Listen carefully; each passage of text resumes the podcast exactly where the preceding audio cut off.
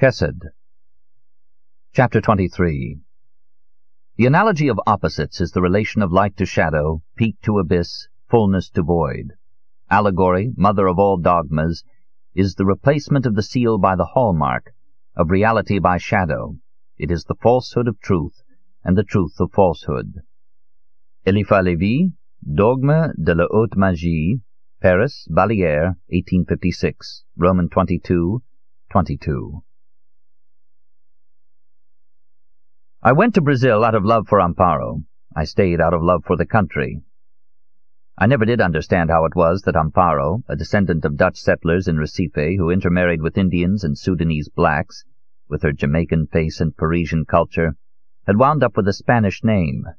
For that matter, I never managed to figure out Brazilian names. They defy all onomastic dictionaries and exist only in Brazil.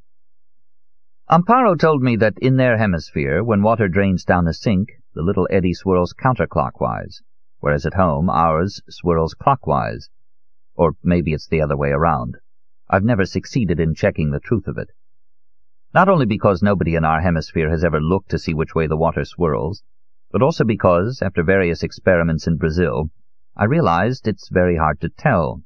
The suction is too quick to be studied, and its direction probably depends partly on the force and angle of the jet and the shape of the sink or the tub.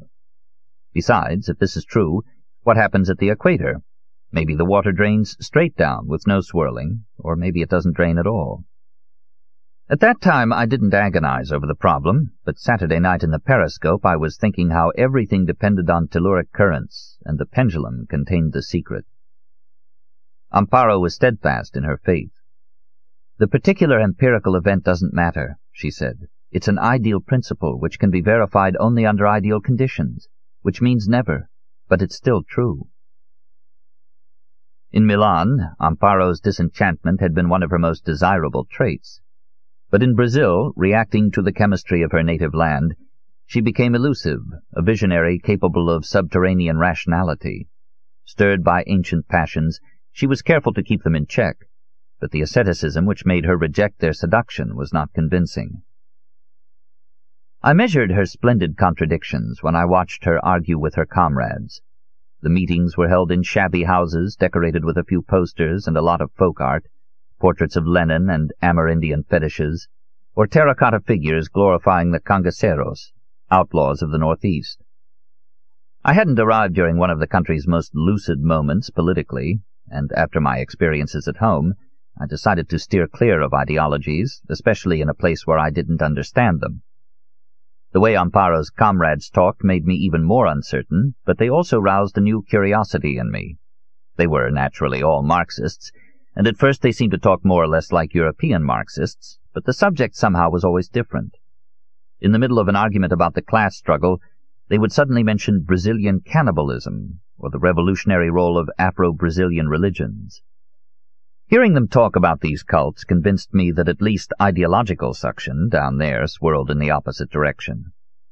They described a panorama of internal migrations back and forth, the disinherited of the North moving down toward the industrial South, where they became sub-proletarians in immense, smog-choked metropolises, eventually returning in desperation to the North, only to repeat their flight southward in the next cycle.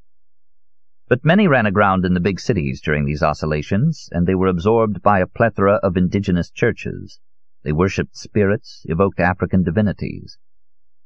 And here Amparo's comrades were divided. Some considered this a return to their roots, a way of opposing the white world. Others thought these cults were the opiate with which the ruling class held an immense revolutionary potential in check. And still others maintained that the cults were a melting pot in which whites, Indians, and blacks could be blended. For what purpose, they were not clear. Amparo had made up her mind. Religion was always the opiate of the people, and pseudo-tribal cults were even worse. But when I held her by the waist in the Escolas de Samba, joining in the snaking lines to the unbearable rhythm of the drums, I realized that she clung to that world with the muscles of her belly, her heart, her head, her nostrils. Afterward, she was the first to offer a bitter, sarcastic analysis of the orgiastic character of people's religious devotion, week after week and month after month, to the rite of carnival. Exactly the same sort of tribal witchcraft, she would say with revolutionary contempt, as the soccer rituals in which the disinherited expended their combative energy and sense of revolt, practicing spells and enchantments to win from the gods of every possible world the death of the opposing halfback, completely unaware of the establishment, which wanted to keep them in a state of ecstatic enthusiasm, condemned to unreality.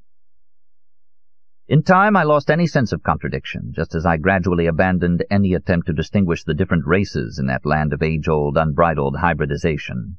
I gave up trying to establish where progress lay, or where revolution, or to see the plot, as Amparo's comrades expressed it, of capitalism. How could I continue to think like a European once I learned that the hopes of the far left were kept alive by a Nordeste bishop suspected of having harbored Nazi sympathies in his youth, but who now faithfully and fearlessly held high the torch of revolt, upsetting the wary Vatican and the barracudas of Wall Street, and joyfully inflaming the atheism of the proletarian mystics, won over by the tender yet menacing banner of a beautiful lady who, pierced by seven sorrows, gazed down on the sufferings of her people.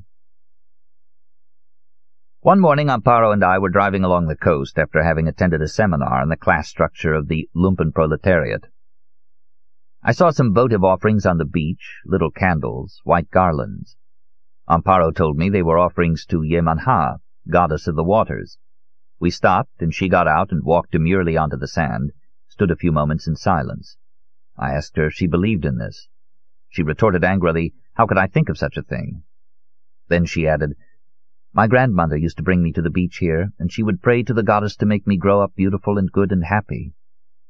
Who was that Italian philosopher who made that comment about black cats and coral horns? It's not true, but I believe in it.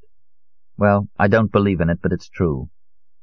That was the day I decided to save some money to venture a trip to Bahia. It was also the day I began to let myself be lulled by feelings of resemblance, the notion that everything might be mysteriously related to everything else. Later, when I returned to Europe, I converted this metaphysics into mechanics, and thus fell into the trap in which I now lie. But back then I was living in a twilight that blurred all distinctions. Like a racist, I believed that a strong man could regard the faiths of others as an opportunity for harmless daydreaming, and no more. I learned some rhythms, ways of letting go with body and mind.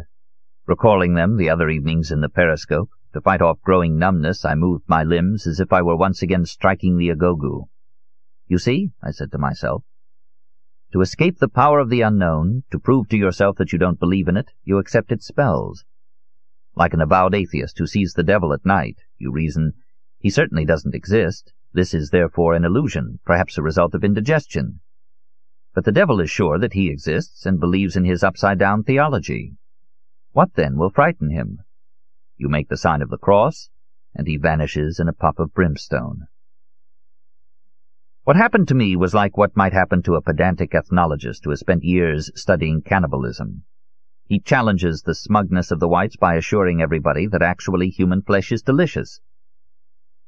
Then one day a doubter decides to see for himself and performs the experiment. On him. As the ethnologist is devoured piece by piece, he hopes, for he will never know who was right, that at least he is delicious, which will justify the ritual and his death.